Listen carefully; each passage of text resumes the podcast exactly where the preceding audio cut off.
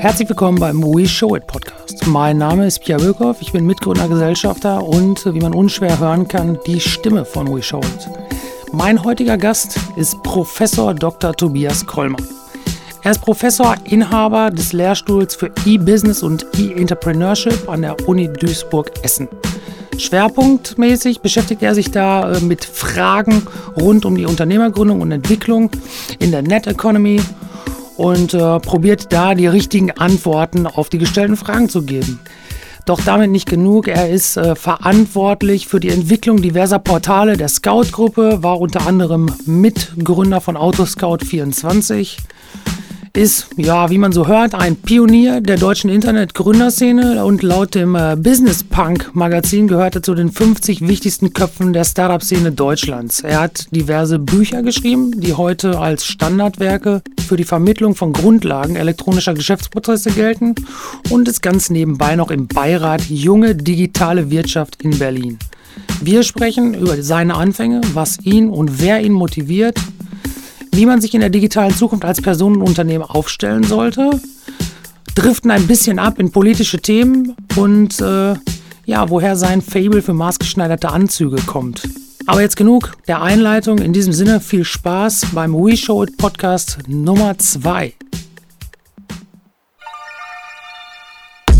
Der We Show It Podcast. Alles rund um digitalen Lifestyle, Business, Visionäre, Hidden Champs und Storytellern. You know it, we show it.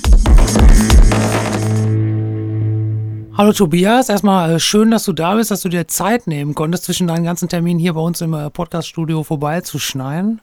Äh, ich freue mich, dass du zu Gast bist. Ja, vielen Dank, freue mich auch. Ähm, ganz am Anfang immer so ein klassischer Einstieg, weil äh, es kann natürlich sein, dass dich der ein oder andere nicht kennt oder zuordnen kann. Äh, ja, sag doch mal einmal ganz kurz, äh, wer bist du, was machst du und äh, warum sitzt du hier? Ich sitze hier, weil du mich eingeladen hast. Äh, ich äh, bin Professor an der Universität Duisburg-Essen, habe den Lehrstuhl für E-Business und E-Entrepreneurship. Das heißt, ich versuche meinen Studenten Grund- und Gründungswissen für die digitale Wirtschaft beizubringen. Das mache ich seit 2005 an der Universität in Duisburg-Essen, war vorher an der Universität in Kiel und äh, habe sozusagen schon seit Mitte der 90er Jahre eigentlich dieses Themenfeld digitale Wirtschaft, digitale Transformation mir auf die Fahne geschrieben und versuche das sozusagen auch heutzutage in alle Richtungen zu vermitteln. Ich möchte starten mit äh, einem Satz, der mir äh, begegnet ist, nicht nur in der Vorbereitung, sondern äh, ich verfolge äh, über bestimmte äh, Dinge schon ein bisschen so deinen Werdegang etwas länger bist ja Kolumnist und schreibst viel und es, ein Satz, der ist mal hängen geblieben äh, und den finde ich zum Start immer ganz, den fand ich jetzt gut zum Start und der heißt, oder der hieß, habe ich extra aufgeschrieben, transformiert euch radikal, digital, international. Was meinst du mit diesem Satz und was möchtest du den Leuten damit mitteilen? Also ich glaube, dass wir uns nicht mehr darüber unterhalten müssen, dass die Digitalisierung unsere Gesellschaft, aber auch unsere Wirtschaft massiv verändert hat. Die Spielregeln, unter denen wir sozusagen in diesen Themenfeldern unterwegs sind, haben sich geändert. Darauf müssen wir uns einstellen. Wir haben da gar keine andere Chance. Und das können wir eben nur, wenn wir uns einmal im Verhalten verändern, wenn wir groß denken und wenn wir sozusagen in dieser digitalen Welt mit unseren Aktivitäten so aufgehen, dass wir auch da eine Chance haben zu bestehen. Und diese Aufforderung transformiert euch ist eigentlich genau das, was damit beschrieben werden soll. Ihr müsst etwas tun. Ihr dürft nicht einfach nur zuschauen. Wenn ihr nur zuschaut, habt ihr das Problem, dass ihr als Unternehmen, auch egal welche Stärke ihr in einer realen Wirtschaft habt, eben von einer digitalen Wettbewerbsstruktur überrollt werden könnt. Dass das Ganze radikal erfolgen muss, ist auch klar, weil ähm, das Ganze muss disruptiv sein. Das heißt, wir müssen den Schalter umlegen und relativ schnell und zeitnah zu diesen neuen digitalen Ufern ausbrechen. Ähm, wir müssen international sein, weil die digitale Welt ist international. Ich bin immer wieder verwundert, wenn manche immer noch meinen, es gibt sowas wie ein deutsches Internet. Dabei haben wir schon längst da keine Grenzen mehr und äh, der Wettbewerber ist eben nur einen Mausklick entfernt und der sitzt eben teilweise auch äh, in ähm, den USA und zunehmend auch aus, ähm, aus Asien. Und deswegen eben diese Aufforderung, ja, transformiert euch ähm, radikal, international und digital, um eben tatsächlich jetzt etwas zu tun, damit Deutschland auch in Zukunft noch die gleiche Wettbewerbsstärke hat, wie es das äh, in der Vergangenheit hatte und heute noch so ein bisschen hat. Wir zehren noch davon, Ja, vielleicht geht es uns noch ein bisschen zu gut, äh, auch in einer, realen Wirtschaft, um wirklich in einer digitalen Welt ebenfalls eine solche starke Wettbewerbsposition aufzubauen. Jetzt war ich gestern zufälligerweise ähm, ja bei so einer Art Workshop, Mini-Konferenz, die hieß ähm, Design trifft Wirtschaft und da haben mehrere Leute gesprochen, unter anderem über dieses, ich nenne es mal Buzzword, digitale Transformation. Ein Designer, der mag das gerne mal, ja, ich will nicht sagen vermeiden. Aber der tat sich schwer damit, dass alles momentan in die Richtung geht, dass, äh, ich sag mal, den Unternehmen, ähm, ich sag mal, nicht aufgedrückt oder aufgezwungen wird, aber dass ein total schneller Einstieg in vielen Gesprächen aktuell ist. Äh, du musst dich jetzt digitalisieren. Ähm, ich glaube, ich meine zu oder verstanden zu haben, was er damit meinte, weil ähm, das ist ja sehr, sehr schnell und sehr global gesagt und gedacht. Ähm, wie denkst du äh, über diese These, die er da in den Raum schmeißt? Und vor allen Dingen, ähm, lässt sich das überhaupt mal eben auf alles auch wieder mal ebenso ummünzen, zu sagen, du musst dich jetzt digitalisieren. Weil ich glaube, das ist ja so ein breites Feld, dass man das gar nicht so pauschalisiert einfach mal in den Raum schmeißen kann. Ja, pauschale Buzzwords haben natürlich immer Vor- und Nachteile. Sie eröffnen ein Gespräch relativ leicht. Ähm, sie müssen aber auch mit der Substanz untermauert werden. Und das ist natürlich dann, wo sich auch so ein bisschen die Spreu vom Weizen trennt. Was heißt denn eigentlich digitale Transformation? Ähm, und diese Buzzwords findet man ja häufig, Digital Leadership und all das damit zusammenhängt. Ähm, die Frage ist, was ist da wirklich mit verbunden? Und diese Antwort gibt es auch gar nicht pauschal. Es gibt keine digitale Transformation von der Stange, ähm, weil die unterschiedlichen Branchen und die unterschiedlichen Geschäftsmodelle ähm, unterschiedlich tangiert sind. Fest steht, man muss so ein bisschen ein Grundset an Überlegungen haben. Natürlich führt die Digitalisierung dazu, dass sich die Prozesse verändern, weil digitale Prozesse schlicht und ergreifend ähm, mehr Effizienz und Effektivität im Ablauf und in der Beschleunigung dessen haben, was wir schon immer ähm, durchgeführt haben. Und deswegen ist es eine Hilfestellung für jedes Unternehmen, wenn es hier sozusagen sich verbessern kann. Das nächste Thema sind aber eben auch Produkte und damit die Frage, inwieweit Technologien dazu führen, dass eben in diesen Produkten mehr Digitalität vorhanden ist und damit eben über Daten auch die Möglichkeit geschaffen wird, eine eigene äh, Wertschöpfung aufzubauen, beispielsweise in Serviceleistungen, mit denen ich mehr Geld verdienen kann. Und das dritte Thema ist natürlich das der Plattformen. Denn wir haben im Netz festgestellt, dass diese Plattformen sich zwischen Anbieter- und Nachfragerseite schieben und eben über ihre Matching-Leistung, also sozusagen die Vermittlung von Angebot und Nachfrage, ähm, hier einen Wert erzeugen, für den sie enorm in Anspruch genommen werden. Und dann haben wir eben diese ganzen Facebooks, die Googles, ähm, aber auch die Autoscouts, die Immobilien-Scouts, die eben hier sozusagen als neue Player aufgetreten sind und eben tatsächlich ein großes Stück vom Kuchen sich abgeschnitten haben. Und genau dieser Dreiklang, ich sage es immer, diese drei Ps der digitalen Transformation, digitale Prozesse, digitale Produkte und digitale Plattformen, das ist schon etwas, worüber man nachdenken muss, ja, weil man sonst in Gefahr läuft, dass man eben links und rechts von den verschiedenen Wettbewerbern da auch überholt wird. Das muss kombiniert werden mit einem konkreten Wissen. Die meisten machen immer den Fehler, dass sie denken, digitale Transformation ist irgendwie das Drücken eines Knopfes in dem EDV-System. Und wenn sie den gedrückt haben mit noch mehr Investitionen in IT und EDV, dann hätten sie dieses Thema für sich erledigt. Das ist bei weitem nicht so, denn es geht insbesondere über digitale Köpfe und damit das digitale Know-how zu wissen, was ich denn eigentlich mit den digitalen Möglichkeiten mache, um mit Nullen und Einsen wirklich diesen digitalen Mehrwert zu erzeugen, für den ein Nachfrager dann auch bereit ist, bei mir Geld auszugeben. Denn machen wir uns mal nichts vor. Digitalisierung ist ja kein Selbstzweck. Wir wollen doch damit mehr Geld verdienen, mehr Kunden ansprechen. Ähm, und das ist etwas, wo ich immer wieder sehe, wie sich sehr viel nur in Automatisierung verliert und weniger in dieser Gedankenwelt, wie schaffe ich denn äh, mit Nullen und Einsen neue digitale Geschäftsmodelle aufzubauen, die dazu führen, dass ich irgendwann mal mehr Umsatz habe. Vielleicht auch in Bereichen, die ich jetzt noch gar nicht adressiere. Ich wollte gerade sagen, also der, der gestern oder der, das sprach mir so ein bisschen auch aus der Seele, ähm, der hat auch nochmal gut dargelegt, dass es ja oftmals eher auch um, äh, ja, ich sag mal, darum geht, ein bisschen vielleicht im Kern an seinem Geschäftsmodell auch erstmal ein bisschen zu bohren. Ähm, und vielleicht, und das fand ich jetzt spannend, weil was du sagtest, dass das einfach ähm, mehr ist als nur Automation. Es ist ja vielleicht in vielen Bereichen auch ähm, eine, ich löse etwas bald, vielleicht hoffentlich digital, um dem Menschen, der jetzt da arbeitet, vielleicht auch ganz andere Möglichkeiten wiederzugeben, sich in ganz anderer Weise vielleicht auch zu entfalten. Also sich auf andere wesentliche Dinge vielleicht zu konzentrieren. Ja, vor allen Dingen ist es kein Entweder-Oder. Ja, ich habe immer das Problem, dass in vielen Diskussionen diese Entweder-Oder-Entscheidung, du musst entweder das mhm. oder das machen. Genau. Ich glaube, dass Transformation ja gerade etwas beschreibt, ähm, nämlich etwas von dem einen Zustand in den anderen zu überführen. Ja, das bedeutet aber nicht, dass man eben das andere sofort lässt. Ja, ja oder nichts und, wegnimmt, wovor ja genau. gerade immer so Angst haben. Deswegen glaube ich, dass wir eben sowohl bei Digitalisierung schauen müssen, wie es uns in unserem bestehenden Geschäft und in unseren bestehenden Aktivitäten unterstützen kann und wie uns dann sozusagen diese Digitalisierung, die dort stattfindet, mit dem Zugriff auf Daten und damit vollkommen neue Informationen und sozusagen einen Wert für die eigene Unternehmensentwicklung in die Hand gegeben wird, um hier sozusagen neue Geschäftsmodelle aufzubauen. Vielleicht ein praktisches Beispiel.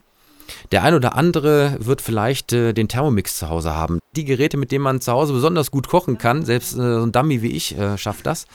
Und ähm, das ist insofern ein spannendes Beispiel, weil natürlich ist dieses Gerät schon längst digitalisiert. Man kann sozusagen die Rezepte über ein schönes Display wirklich Schritt für Schritt bequem nachkochen ähm, und somit hat man ein digitales Produkt geschaffen.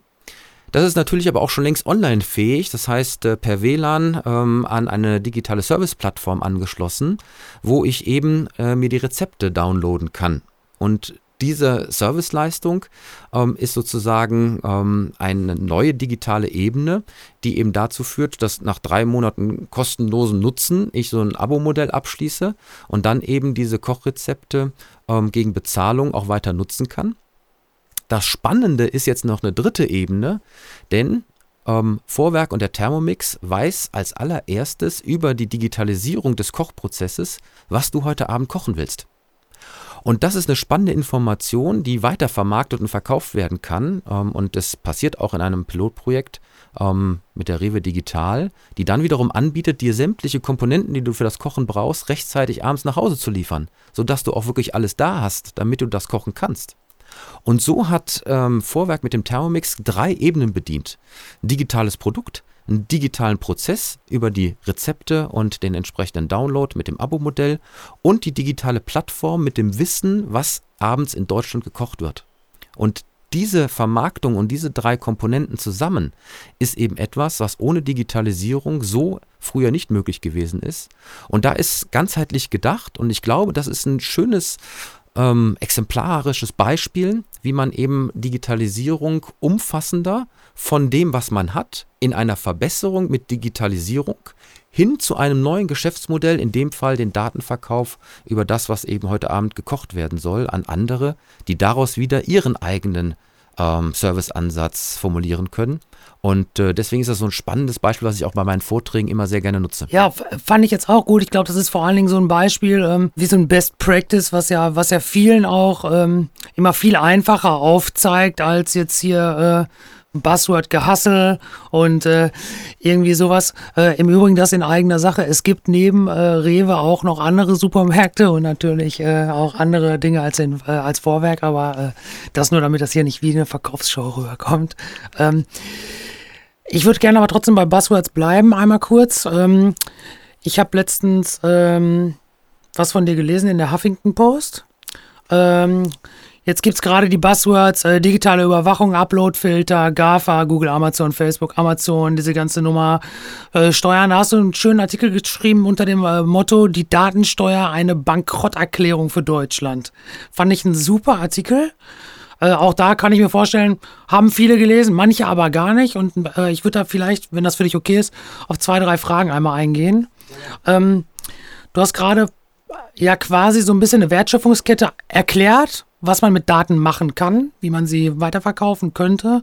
Inwiefern haben denn Daten für dich einen Wert und wie kann man den denn berechnen? Kann man das überhaupt global sagen? Oder? Also bei diesem Artikel rund um die Datensteuer habe ich mal versucht aufzuzeigen, ähm, wie schwer eigentlich der Versuch ist, alte Instrumente, in diesem Fall Steuern? aus einer Steuerpolitik, ja. ähm, auf eine digitale neue Welt zu übertragen. Denn wenn man sich das anschaut, äh, was wir besteuern, dann ist es ja auf der einen Seite eine Wertschöpfung, auf der anderen Seite ein Gewinn. Und eine Wertschöpfung im Bereich der Datenwelt ist tatsächlich ähm, nicht an den Daten selber festzumachen. Denn Daten als solches, also die puren Nullen und Einsen haben erstmal als solches keinen Wert, sondern erst das, was daraus über Algorithmen gemacht wird.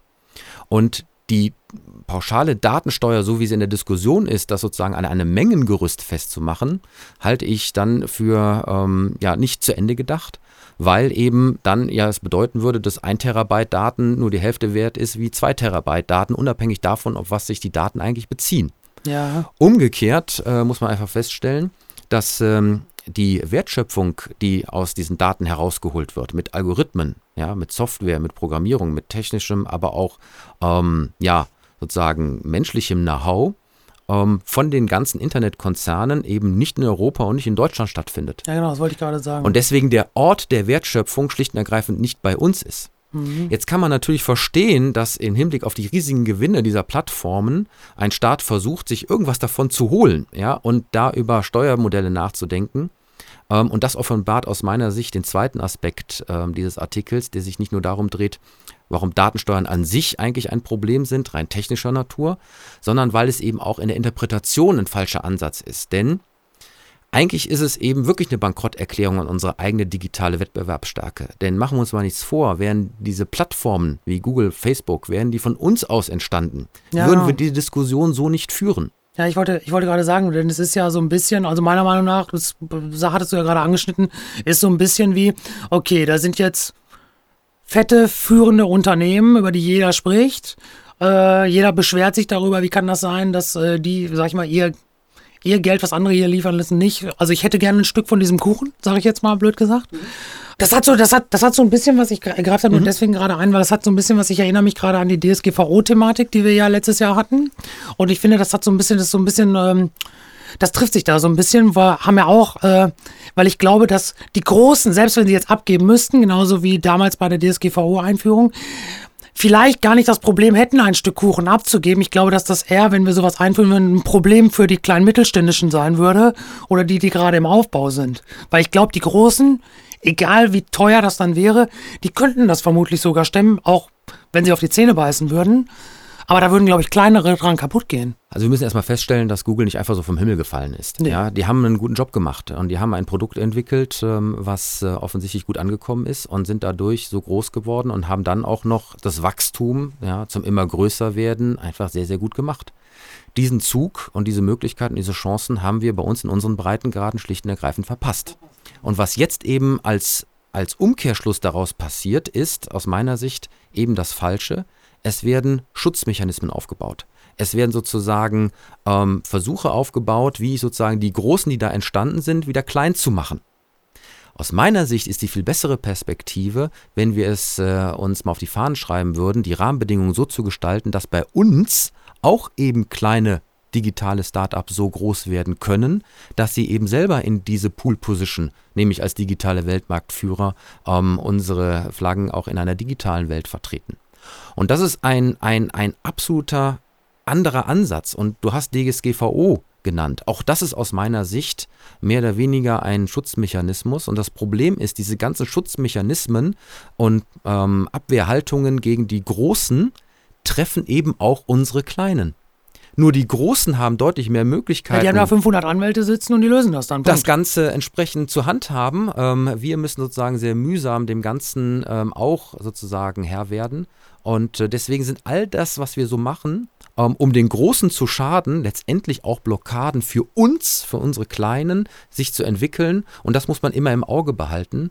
Und ich glaube, dass es ähm, dort auch von der Art und Weise der Herangehensweise eben so ist, dass wir eben eher auf Angriff setzen sollten. Wir sollten uns selber mal digitales Feuer unterm Hintern machen, ja, um hier wirklich eine digitale Wettbewerbsstärke zu erreichen, um dann eben auf Augenhöhe mit diesen auch in einem Wettbewerb zu konkurrieren und nicht sozusagen jetzt äh, nur die Großen sozusagen versuchen vor Schienbein zu treten und damit alles andere ausklammern. Ich glaube, das ist einfach eine mentale Einstellung. Und es ist auch ein bisschen unfair, weil in anderen Branchen, beispielsweise realen Industrien, wo wir führend sind, da versuchen wir alles sozusagen, um da einen Schutzschirm und äh, äh, sozusagen die, die Hand auch einer Politik drüber zu lenken, damit da nichts passiert. Ähm, und da fällt mir natürlich sofort die, ähm, die Autoindustrie, die Autoindustrie ein. Ja, machen wir uns mal nichts vor. Da wird offensichtlich betrogen.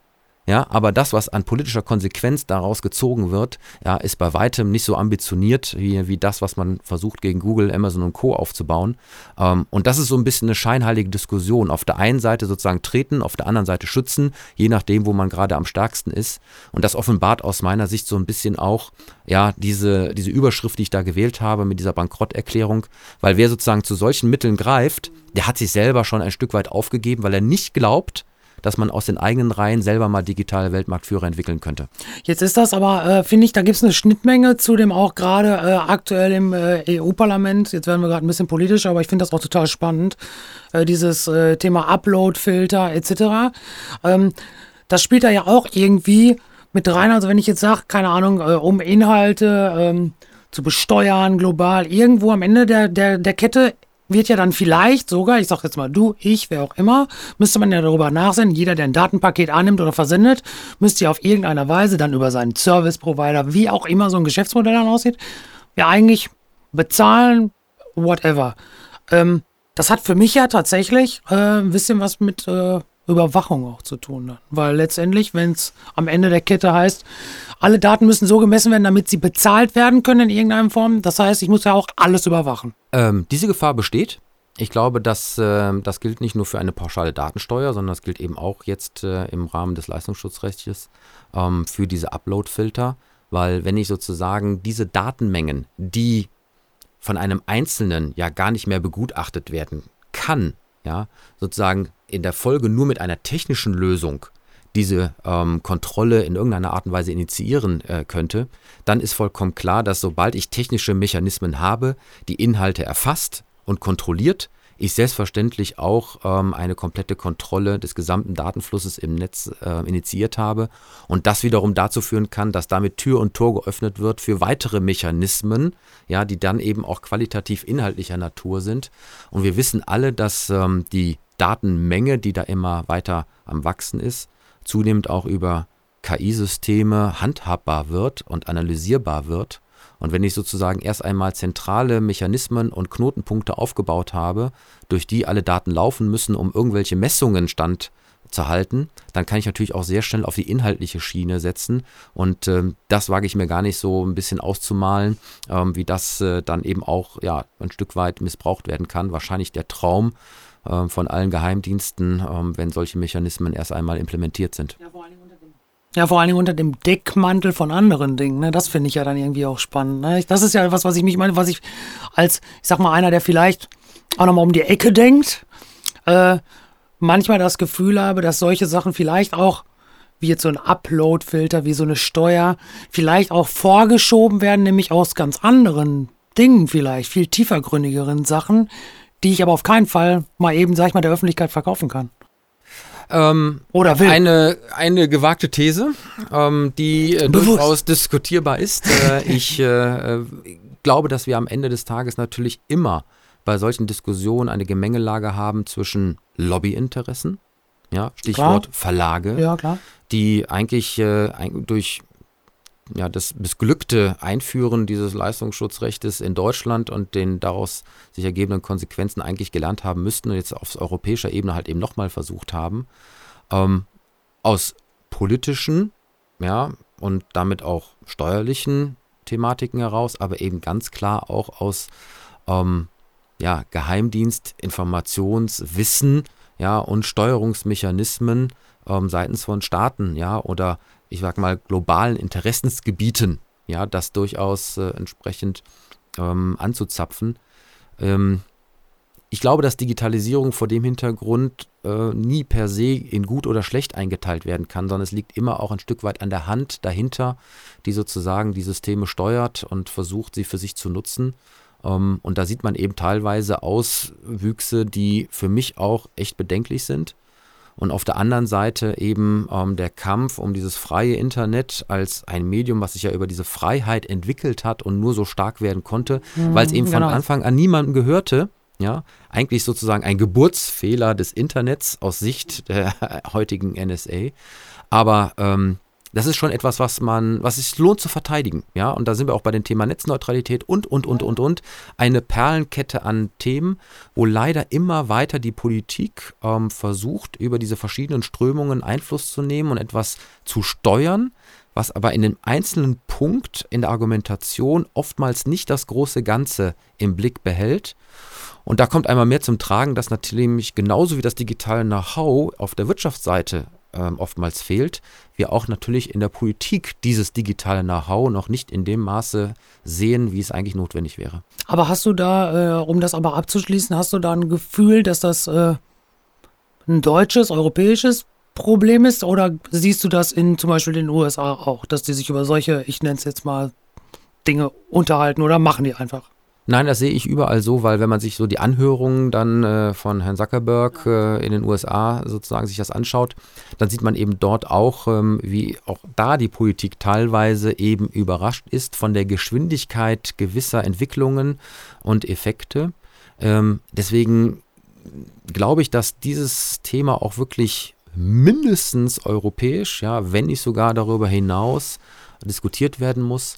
Und das hat ja auch ganz andere Auswirkungen, äh, die jetzt mal nicht nur wirtschaftlich, sondern eben auch gesellschaftlicher Natur. Ja, das Thema von, von Einflüssen auf Wahlen haben wir ja schon hinreichend diskutiert.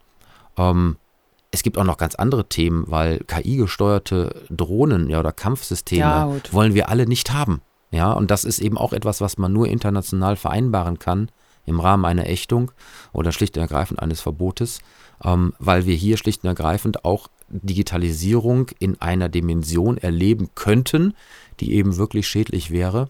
Und da muss man immer differenziert sehen und auch immer das große Ganze in einer Entwicklung vor Augen haben, wohl wissend, dass wir noch nicht hundertprozentig uns im Klaren sind, was eigentlich das Ziel ist. Wir haben ja bei vielen Aktivitäten haben wir irgendwie eine Zieldefinition, über die wir uns im Klaren werden, die wollen wir erreichen. Die dynamische Welt der Digitalisierung hat aber vielleicht einen Nebeneffekt, mit dem wir nicht so gut umgehen können. Aber gibt es überhaupt ein Ziel? Wir, ich persönlich äh, hätte ein paar Ziele, ähm, aber dadurch, dass sich zwischendurch immer so viel verändert, ist eben nicht ganz genau klar, ähm, wie sozusagen ein Ziel aussieht ähm, und wie wir sozusagen da auf dem Weg dahin ja. das vielleicht nicht auch wiederum anpassen müssen, um eben flexibel zu sein. Das ist ja auch etwas, was im Bereich der digitalen Wirtschaft immer wieder genannt wird. Du musst flexibel sein, Agilität genau. und so weiter und so weiter. Ähm, das ist natürlich für politische Entscheidungsprozesse noch mal schwieriger, ganz klar. Und ich werde auch bei meinen Vorträgen immer gefragt, was kommt eigentlich nach der Digitalisierung? Und meine Antwort ist dann immer, dass ich sage, ähm, ich hoffe, dass die Digitalisierung uns hilft, in einer positiven Art und Weise die ganz großen Probleme der Menschheit besser zu verstehen, besser zu steuern und vielleicht auch besser zu lösen. Das sind aus meiner Sicht die Frage der ungleichen Ressourcenverteilung, die wir auf unserem Planeten haben und sämtlicher Thematiken, die sich damit äh, in Verbindung bringen lassen. Das zweite Thema ist selbstverständlich die Ökologie, die Umwelt und damit die Frage, ähm, wie erhalten wir sozusagen einen lebenswerten Planeten ähm, in sämtlichen Prognosen und Handhabungen. Und das dritte Thema ist sicherlich äh, die Gesundheit des Menschen. Und damit sozusagen den Einsatz von digitaler Technologie, um unsere Lebenserwartung, um unsere Lebensqualität weiter zu verbessern, weil wir haben ja schließlich nur eins. Genau, und das, das finde ich, äh, um ich sag's mal von der politisch-ethischen äh, Ebene ein bisschen wieder ins äh, eventuell äh, charmantere, lifestyleigere abzugeben, finde ich aber äh, einen guten Endsatz, weil da musste ich gerade an den Anfang, wie wir da hingekommen sind, denken, nämlich ähm, dieses, wenn man darüber nachdenkt, Pflegenotstände und so, wo ich sage, es ist ja überhaupt gar kein Problem, wenn jetzt, sag ich mal, ein Roboter äh, die schweren Lasten äh, übernimmt, zum Beispiel einen äh, Pflegebedürftigen zu heben, zu stemmen, keine Ahnung, weil der Pfleger sich zum Beispiel dann viel mehr um äh, die geistige Gesundheit, nämlich die Zeit, die er mit dem Pflegebedürftigen verbringt. Also ich glaube, dass das auch viele, viele Vorteile mit sich bringt, dass man solche Dinge aber gerne auch mal nicht sehen will erstmal. Ja, es ist natürlich so, dass wir insofern vielen Menschen keinen Vorwurf machen dürfen, weil natürlich diese Veränderungsprozesse immer auch zu Mühe ja, und auch Unsicherheit führt. Ähm, was wird aus mir? Ja, und wo führt das Ganze hin? Und ähm, machen wir uns mal nichts vor, wir mögen vieles, aber Veränderungen mögen wir eigentlich nee, gar nicht so nee, sehr. Nee, der Mensch ist ja ein Gewohnheitstier. Ja, wir wollen ja auch so mit unserem Erfahrungswissen, äh, das wir einmal aufgebaut haben, ein Stück weit ins Leben kommen. Ähm, aber ich glaube, dass eben diese, diese positive Einstellung gegenüber einer Veränderung durch Digitalisierung eben etwas ist, was wir auch aktiv begleiten müssen, von allen Seiten aus. Es gibt ja mal diesen schönen Satz, ähm, äh, vom Autor Exupéry. Ähm, wenn du ein Schiff bauen willst, dann äh, lehre den Menschen die Sehnsucht nach dem Meer. Und ich habe mich gefragt, was heißt denn das eigentlich so für die digitale Welt? Also sozusagen die Sehnsucht nach einer positiven digitalen Welt. Was ist sozusagen das, was ich da erzeugen muss, damit heute die technischen Systeme dafür entstehen, damit das tatsächlich Realität wird. Und ich glaube, dass es eben insgesamt eine gesellschaftliche, politische, aber eben sicherlich auch von uns als Lehrkörper, und wir sind ja eingestiegen mit meiner Aufgabe an der Universität, ein Stück weit verbunden ist, dass wir eben versuchen, ähm, ja, allen Generationen, den Lebenden, aber auch den zukünftigen, ähm, ein Stück weit ähm, diese positive Nutzung der Möglichkeiten rund um Digitalisierung, Klammer auf, bei allem Hinweis auch auf negative Gefahrenpotenziale, Klammer zu, aber in der ganz klaren positiven Ausrichtung nutzt es, nimmt es und führt diese Welt ja in eine digitale Zukunft, die besser ist als das, was wir heute haben. Hast du, äh, du hast gerade so ein bisschen Verlag. Ich weiß ja, du, wie gesagt, ich habe ja gesagt, ich lese viel, schreibst viel, auch im Netz, veröffentlichst viel, schreibst aber unter anderem ja auch äh, Bücher. Ähm, da hast du eins geschrieben äh, unter dem Punkt äh, Deutschland 4.0. Sind das äh, so sozialkritische Dinge, wie wir jetzt hier gerade angerissen haben, sind das Dinge, die du da auch behandelst? Und wenn ja, wie? Und ähm, wenn ich jetzt so sehe, äh, in der digitalen Arbeitswelt, äh, die führt ja unter anderem auch dazu, dass man, ähm, ja, man sagt nicht mehr zwingend äh, gerechte Lohnverteilung widerspiegelt zu dem, was man da gerade zu tun hat und was äh, meinst du, müsste man heute, ich sag mal, lernen, um auch mal bei deiner Professur zu sein, äh, um für die Zukunft sich sicher äh, aufzustellen? Also das Buch Deutschland 4.0 habe ich zusammen mit Holger Schmidt äh, geschrieben, seines Zeiten ehemaliger Chefredakteur beim Fokus für das Thema Digitalisierung. Das war eine tolle Zusammenarbeit. Wir haben mal so einen Rundumschlag gemacht äh, zu allen digitalen Themen und Veränderungen, nicht nur für Gesellschaft, sondern Wirtschaft und in der Wirtschaft runtergebrochen auf alle Branchen ja, mit ähm, auch dem Hinweis auf das, was sich in der Politik ändern müsste. Haben da auch konkrete Vorschläge gemacht, ähm, was zu tun wäre. Das Buch ist inzwischen schon fast drei Jahre alt, ähm, aber es ist immer noch leider, würde ich sagen, aktuell. Ja, ja. Ähm, und, äh, so schnell es dann geht, ist es dann doch manchmal nicht so schnell, zumindest was so gewisse Thesen darin Ja, weil ne? wir leider kein Erkenntnisprobleme in Deutschland mehr haben, sondern Umsetzungsprobleme. Mhm. Das heißt, wir wissen eigentlich viel von dem, was zu tun sein wäre, aber Trauen wir haben niemanden, der uns sozusagen stringent, konsequent von der Spitze weg in eine digitale Zukunft führt. Und äh, deswegen sind die Inhalte immer noch aktuell. Und äh, natürlich ist auch das Thema Arbeit 4.0 dort abgehandelt. Und ähm, wir sehen das Thema so, dass natürlich Digitalisierung zu Veränderungen in den Arbeitsbildern führt. Aber alle diese Veränderungen für sich positiv nutzen können, wenn sie äh, mitgenommen werden im Rahmen ihrer Kompetenzen. Und deswegen halten wir einen wesentlichen Schlüssel für das Thema Arbeit 4.0, ähm, nicht die technische Rationalisierung oder die Einführung von Robotern, sondern die Befähigung der Mitarbeiter im Hinblick auf digitale Kompetenzen. Und wenn man denen sozusagen die Chance gibt, ähm, diese neuen digitalen Kompetenzen zu erlernen, und ich glaube, dass wir hier nochmal einen ganz anderen Weiterbildungspakt für Deutschland brauchen, im Hinblick auf die aktiven Mitarbeiter, sich in diesen Bereichen fit zu machen, dann geht auch ein Stück von dieser Angst verloren, die heute relativ ausgeprägt ist. Eine Studie sagt, dass 80 Prozent aller Arbeitnehmer Angst haben vor dem Thema Digitalisierung, weil sie eben nicht wissen, was das für den eigenen Arbeitsplatz bedeutet. Ähm, ich glaube, dass wir diese Angst nehmen können. Wir können diesen inneren digitalen Schweinehund besiegen, wenn wir eben ähm, die Mitarbeiter in die Lage versetzen, dieses neue Wissen sich anzueignen. Und deswegen ähm, ist unsere Forderung, die wir da stellen, unter anderem eben massiv in die Weiterbildung der Mitarbeiter auf diesem Feld zu investieren. Ich würde da ganz gerne noch mal einmal ein bisschen äh, vorgreifen, weil äh, das, was du sagst, da bin ich zu 120 Prozent total bei dir. Ähm, aber glaubst du nicht, dass man da vielleicht sogar früher ansetzen müsste? Also sprich in den Schulen heutzutage schon. Wenn ich jetzt mit Weitblick nach vorne gucke, also dass wir auch da, äh, ich meine, dass wir da alle was tun müssen, das wissen glaube ich inzwischen alle, aber hast du da irgendwie eine Idee, einen Ansatz, wo du sagst, da sollten wir, da sollten wir anfangen, weil ich glaube, das, was du sagst, Mitarbeiter, ja, aber eigentlich müssten wir ja wirklich vielleicht alles mal auf links ziehen. Charmant, nicht jetzt, ich sag mal, alles abroten, aber über ja, du hast vollkommen recht. Äh, natürlich ist das auch ein Thema für die Ausbildungssysteme, weil na, wenn wir die aktuellen Mitarbeiter weiterbilden, heißt das natürlich nicht, dass wir die nächste Mitarbeitergeneration nicht schon von Anfang an darauf vorbereiten müssen. Und für mich ist es immer so ein Dreiklang aus drei absoluten Kernkompetenzen, die wir in dem Bereich aufweisen müssen. Wir brauchen eine fachliche Kompetenz, wir brauchen eine soziale Kompetenz und wir brauchen eben in Zukunft auch eine digitale Kompetenz bei den Schülern, die wir sozusagen aus dem Schulsystem entlassen und äh, ähm, entweder direkt in die Ausbildungsbereiche schicken oder eben zu den ähm, weiterführenden ähm, äh, Ausbildungssystemen, Hochschulen etc. pp. Deswegen glaube ich, dass wir schon in der Grundschule anfangen ich wollte müssen. sagen, digitale Medienkompetenz. Selbstverständlich, auch, ne? das zu vermitteln. Und zwar als spezielles Fach ich bin ein großer Anhänger äh, der Forderung nach einem speziellen Fach Digitalkunde. Das läuft bei manchen Lehrern ähm, sozusagen gegen eine Wand. Ich will aber das mit einer Analogie sozusagen ähm, ähm, bewerten. Wenn man in einem Unternehmen versucht, alle Abteilungen zu digitalisieren, verliert sich das hauptsächlich in Automatisierung des Vorhandenen. Neue digitale Geschäftsmodelle entstehen nicht, das entsteht dann, wenn ich eine eigene Digital-Unit oder eine eigene Digitalabteilung gründe. Und das sozusagen auf eine Schule übertragen heißt, natürlich müssen alle Fächer von der Lehre her mit digitaler Unterstützung laufen. Aber ich brauche auch ein spezielles Fach, was sozusagen digitale Medienkompetenz in der Datenproduktion, aber auch in der Datenverarbeitung aus allen Perspektiven beleuchtet und das sozusagen so früh wie möglich schon mit äh, verankert.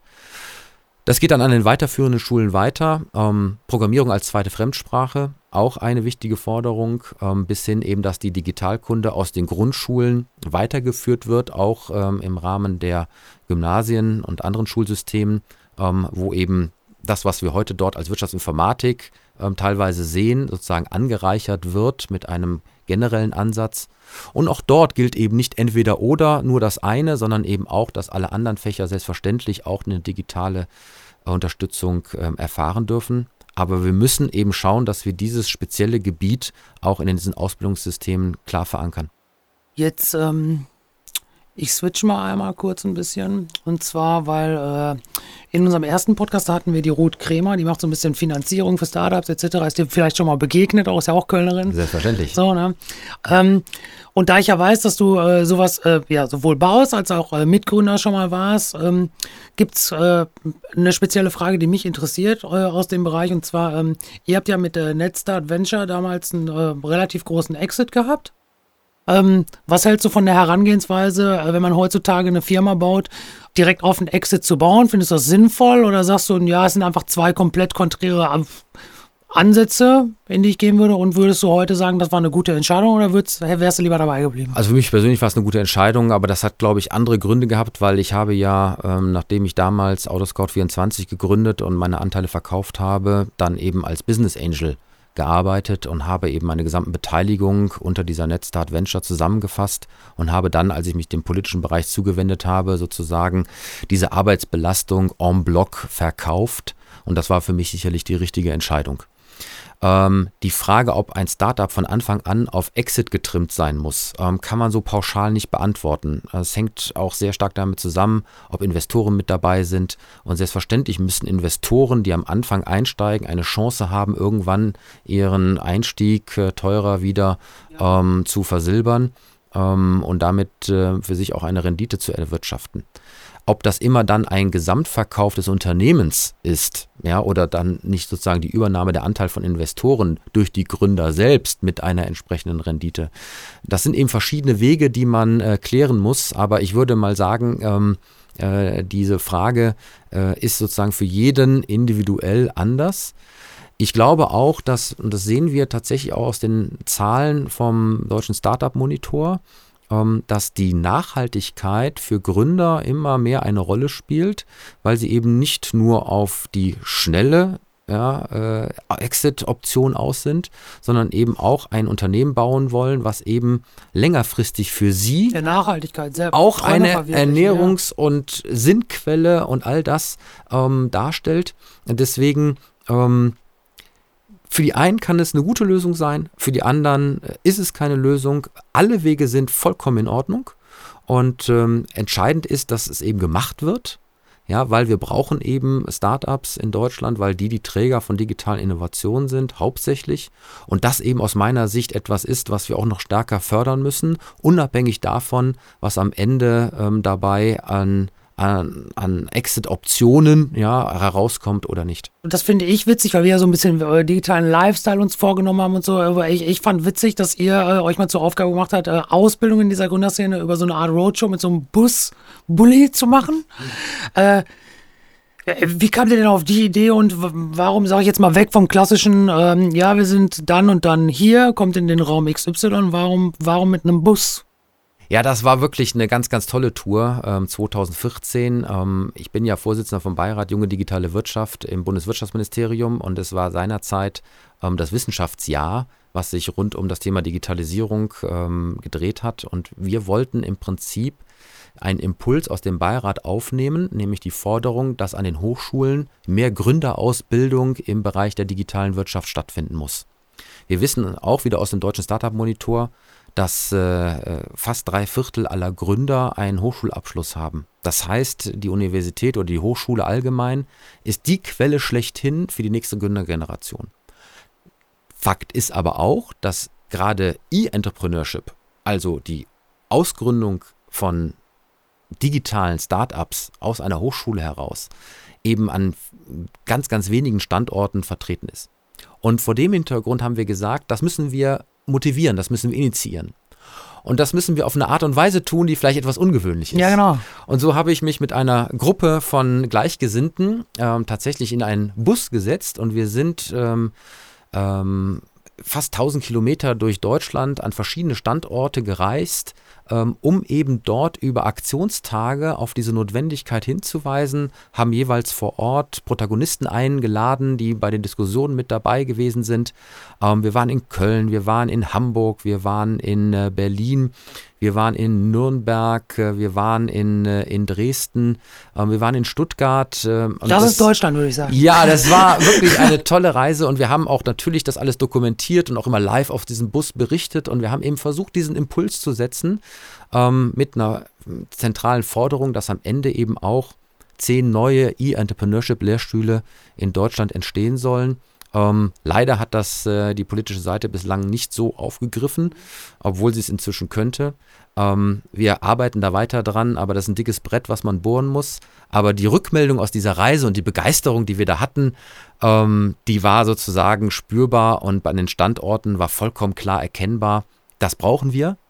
Ähm, und wir müssen tunlichst äh, dafür sorgen, dass wir eben gerade in der Schnittstelle zwischen BWL, Wirtschaftsinformatik und Informatik hier diese Gründer verstärkt ausbilden. In deinem ganzen Wesen, so wie es mir jetzt äh, hier auch begegnet, bist du sehr, sehr ein positiv gestimmter Mensch, bist viel unterwegs um Dinge anzuschieben, Leute zu motivieren. Jetzt würde mich aber mal, jetzt gehen wir nochmal in so ein paar letzte Fragen, die ein bisschen, ich sag mal, vielleicht persönlicher werden. Was motiviert dich denn eigentlich? Mich persönlich äh, motiviert, dass ich etwas bewegen kann. Und das in einem Feld, was ich für unglaublich wichtig äh, halte, wo man wirklich die Zukunft beeinflussen kann und die Chance hier sozusagen auch der nächsten Generation etwas mitzugeben, die dann eben versucht, ähm, Veränderungen herbeizuführen. Das halte ich für so unglaublich spannend. Das hat mich auch dazu bewegt, nach dem Ausflug in die Praxis damals wieder zurück an die Hochschule zu gehen, um eben diese Basisarbeit auch wirklich zu leisten. Und ähm, immer dann, wenn ich sozusagen etwas auch erstmalig bewegen kann, ja, dann geht bei mir so ein, ein Feuer an und dann versuche ich das auch umzusetzen und ähm, damit ist mir schon eine ganze Menge gelungen, sicherlich nicht alles, aber wenn ich äh, auf so ein paar Dinge zurückblicke, wie die allererste mobile App in Deutschland, die wir gebaut haben und getestet haben, ähm, wie dieser, diese Bustour, die wir da gemacht haben, wie aber auch hier die digitale Strategie für Nordrhein-Westfalen, die ich mit initiiert äh, hatte, äh, mit den digitalen Hubs, die entstanden sind. Das sind alles so Punkte, wo ich sage, ähm, da konnte ich was bewegen, das hat unglaublich Spaß gemacht und das ist etwas, was mich antreibt. Jetzt könnte ich mir total vorstellen, natürlich, ähm, dass du für viele ja sowas wie ein Vorbild bist, ein Vorreiter auch. Ähm, hast du selber Vorbilder? Wer oder Leute, die dich inspirieren, wo du sagst, äh, ich sage jetzt mal, da schaue ich auf, da ist vielleicht sogar ein Podcast, also den, den, den höre ich jede Woche. Da gibt es irgendwie jemanden, wo ich sage, ja, da äh, schaue ich jetzt nicht wie zum Hero, zum Himmel hinauf, aber es gibt ein, zwei Leute, wo ich sage, ja, da bleibe ich am Ball, weil das finde ich spannend, was die machen. Oder die dich da hingeführt haben, wo du bist, vielleicht? Also ich muss an der Stelle vielleicht meine beiden Väter nennen. Und jetzt wird sich der eine oder andere wundern, wieso zwei. Ähm, oh, ich glaube, das ist heute nicht mehr so, dass man sich das Ja, das äh, äh, ist sozusagen das typische Schicksal eines Scheidungskindes, ähm, weil der eine war ähm, in der Medienwelt zu Hause und der andere ist Unternehmer, ähm, ein klassischer Mittelständler, sehr erfolgreich. Und ich habe aus diesen beiden Perspektiven unglaublich viel mitnehmen können, nämlich was es heißt, Unternehmen aufzubauen, es zu führen, es zu leiten und damit eben auch etwas zu bewegen. Und auf der anderen Seite die gesamte Medienwelt und die Kommunikation und sozusagen Themen oder ein Gespür für Themen zu bekommen, die man dann eben auch als solches gut platzieren kann. Und ich glaube, diese Kombination über meine beiden Papas ähm, haben bei mir einen Mix erzeugt, äh, der eben auch dazu geführt hat, dass vieles von dem, ähm, was ich so gemacht habe, vielleicht nicht auch so unmittelbar im Verborgenen geblieben ist, sondern wo ich das Angenehme mit dem Nützlichen habe immer verbinden können, um eben auch darauf aufmerksam zu machen und eben auch eine gewisse Marketing-Power damit zu verbinden. Deswegen würde ich mal sagen, sind meine beiden Väter da durchaus als Vorbild zu nennen. Ähm, darüber hinaus würde ich jetzt ehrlich gesagt keine bekannte Persönlichkeit nehmen wollen, ähm, sondern auch da vielleicht jedem den Ratschlag geben, sich auf sich selbst zu konzentrieren, ja, zu schauen, was für ein Potenzial man hat und wo einem sozusagen auch ein innerer Wert liegt, äh, sich hin zu entwickeln und es dann eben auch gnadenlos machen ähm, gegen sämtliche Anfeindungen, denn die habe ich auch äh, erfahren dürfen. Es ist ja nicht nur so, als ob es alles positiv gewesen ist. sind nicht nur Gönner unterwegs, sag ich Nein, mal. so ist das. Ähm, da gibt es eben auch genug äh, Neider, Heckenschützen etc. pp. Ähm, und äh, das gehört dazu. Äh, und da darf man sich nicht beirren lassen, sondern sollte weiter seinen Weg gehen. Weg gehen, zum Weg gehen gehört meistens auch mal scheitern und hinfallen und wieder aufstehen. Äh, Gibt es da einen Punkt, den du, der dir direkt vielleicht mal einfach, wo du sagst, da bin ich auch mal gescheitert, das hat mir aber geholfen, da habe ich eine Lehre rausgezogen. Gerade so in diesem Bereich Startup, glaube ich, ist das eine Frage, die spannend für viele ist. Und die, glaube ich, inzwischen aber zum Glück auch ein bisschen offener diskutiert wird. Äh, absolut. Und äh, natürlich habe ich viele dieser Punkte gehabt. Ähm, nicht alles hat funktioniert, im Gegenteil. Ähm, es waren unglaublich viele Sachen dabei, da hat ein Startup-Investment nicht funktioniert. Da hat eine eigene Startup-Idee auch bei mir nicht funktioniert. Ähm, da ist mein Artikel in irgendeinem wissenschaftlichen Journal nicht angenommen worden. Ähm, da gab es mal einen Fehler im Verhalten, äh, was mich eine Freundschaft gekostet hat. Ähm, ich glaube, jeder Mensch macht diese Fehler und dazu gehöre ich selbstverständlich auch.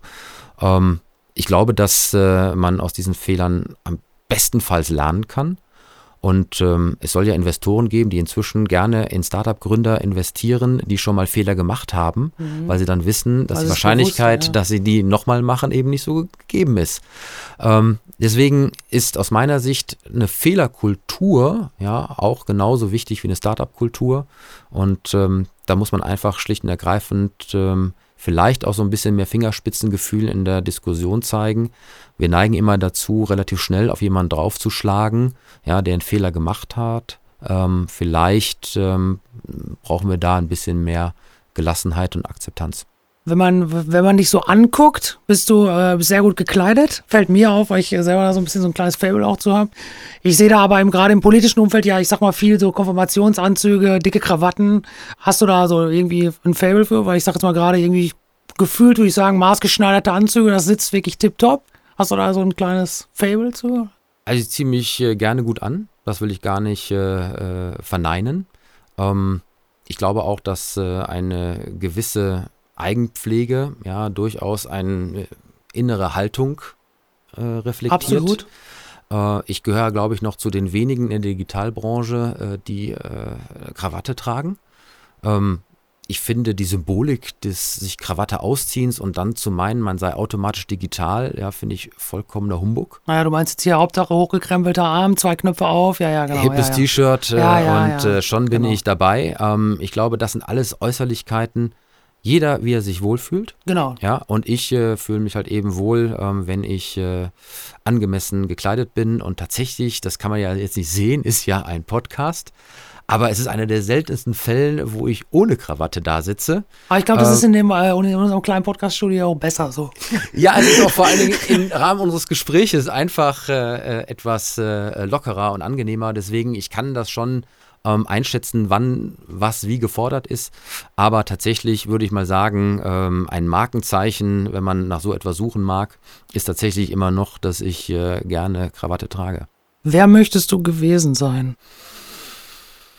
Oh. Das ist eine schwierige Frage, weil ich ehrlich gesagt so glücklich und zufrieden bin mit dem, was ich geworden bin, dass ich eigentlich den Wunsch, den ich ursprünglich hatte, sehr, sehr gut mir selbst erfüllt habe. Und ich möchte eigentlich mit nichts tauschen. Das äh, möchte ich auch irgendwann mal in einem Podcast sagen können. Aber ich bin, glaube ich, auch auf einem guten Weg. Ähm, damit die Leute draußen vielleicht noch so ein bisschen was vielleicht auch mitnehmen können, gerade so aus der Gründerkultur, in der du ja da unterwegs bist, äh, hast du da noch irgendwie, ich nenne mal so Taschenspieler-Tricks, äh, deine Top-Tipps, um sich jetzt gut aufzustellen, digital zu sein, so für jeden Einzelnen und vielleicht auch für ein Unternehmen, so ein, zwei Short-Tipps, wo du sagst, außer machen, anfassen, irgendwie so einen kleinen Kniff? Also diesen einen kleinen Kniff, ähm, das fällt immer schwer, ja. weil äh, das ist so äh, Digitalisierung für Dummies. Ja, ähm, ich glaube, dass es drei Punkte sind. Erstens, ähm, ich muss wollen. Ich brauche also ein Digital Mindset. Ich muss dem Ganzen positiv gegenüberstehen. Ähm, ich muss es können. Das heißt, ich brauche sowas wie Digital Skills. Ich muss mir in irgendeiner Art und Weise diese Kompetenzen aneignen, egal wo sie herkommen. Und drittens, ähm, es ist das Machen und damit sozusagen die Digital Execution. Es gibt ein altes Sprichwort, mit Gedanken alleine hat man noch nie ein Fenster eingeschlagen. Und ich glaube, dass genau dieser letzte Punkt auch der wichtigste ist, wo es die Spreu vom Weizen trennt. Jeder fährt mal gerne ins Valley ja, und kommt auch begeistert zurück. Ähm, jeder hat ein neuestes Handy ähm, und jeder versucht auch in irgendeiner Art und Weise, sich das eine andere Buzzword zu erklären. Aber die konsequente Umsetzung in diesem dritten Schritt ist, glaube ich, das sehr, sehr Entscheidende, ähm, wo es dann hapert. Und ähm, wenn ich sozusagen den Generaltipp abgeben darf, dann ist es eben genau diesen Dreisprung äh, der digitalen Transformation zu beherzen und konsequent durchzuziehen. Ich habe eine oder wir haben eine letzte Frage, die wir immer jedem stellen. Da kann man sich, äh, wenn man jetzt den zweiten, vielleicht bald dritten, vierten Podcast gehört hat, sogar darauf vorbereiten. Und zwar ist das die Frage, welche Frage hätte ich dir denn stellen sollen, weil du sie gerne beantwortet hättest? Welche Frage hast du mir nicht gestellt? Verdammt. Das machen wir folgendermaßen. Wir laden die Zuhörer ein, mir äh, entsprechende Fragen zu schicken und dann beantworte ich die nochmal und dann habe ich sozusagen mich aus dieser Situation jetzt herausgerettet und dann darf jeder mich nochmal äh, sozusagen mit Fragen löchern, die er gerne schon immer an mich stellen wollte. Das finde ich total gut. Also Leute, habt ihr gehört? Packt uns eure Fragen an Tobias Kollmann äh, unten in die Kommentare. Das ist eigentlich auch ein schönes Schlusswort von jemandem, der absolut glücklich ist, wie wir heute erfahren durften. Ähm, ja, das war der Podcast Nummer zwei. Äh, vielen, vielen Dank, Tobias, dass du dir die Zeit genommen hast. Sehr gerne. Danke auch für die Einladung. Ich fand es total spannend und äh, ja, ich hoffe ihr auch. Äh, wenn ihr Bock habt auf mehr, dann äh, hört wieder rein, abonniert den Podcast hier bei soundcloud.com slash weshowit und äh, in diesem Sinne, danke fürs Zuhören und bis zum nächsten Mal. Ciao. Der We Show It Podcast. Alles rund um digitalen Lifestyle, Business, Visionäre, Hidden Champs und Storytellern. You know it, we show it.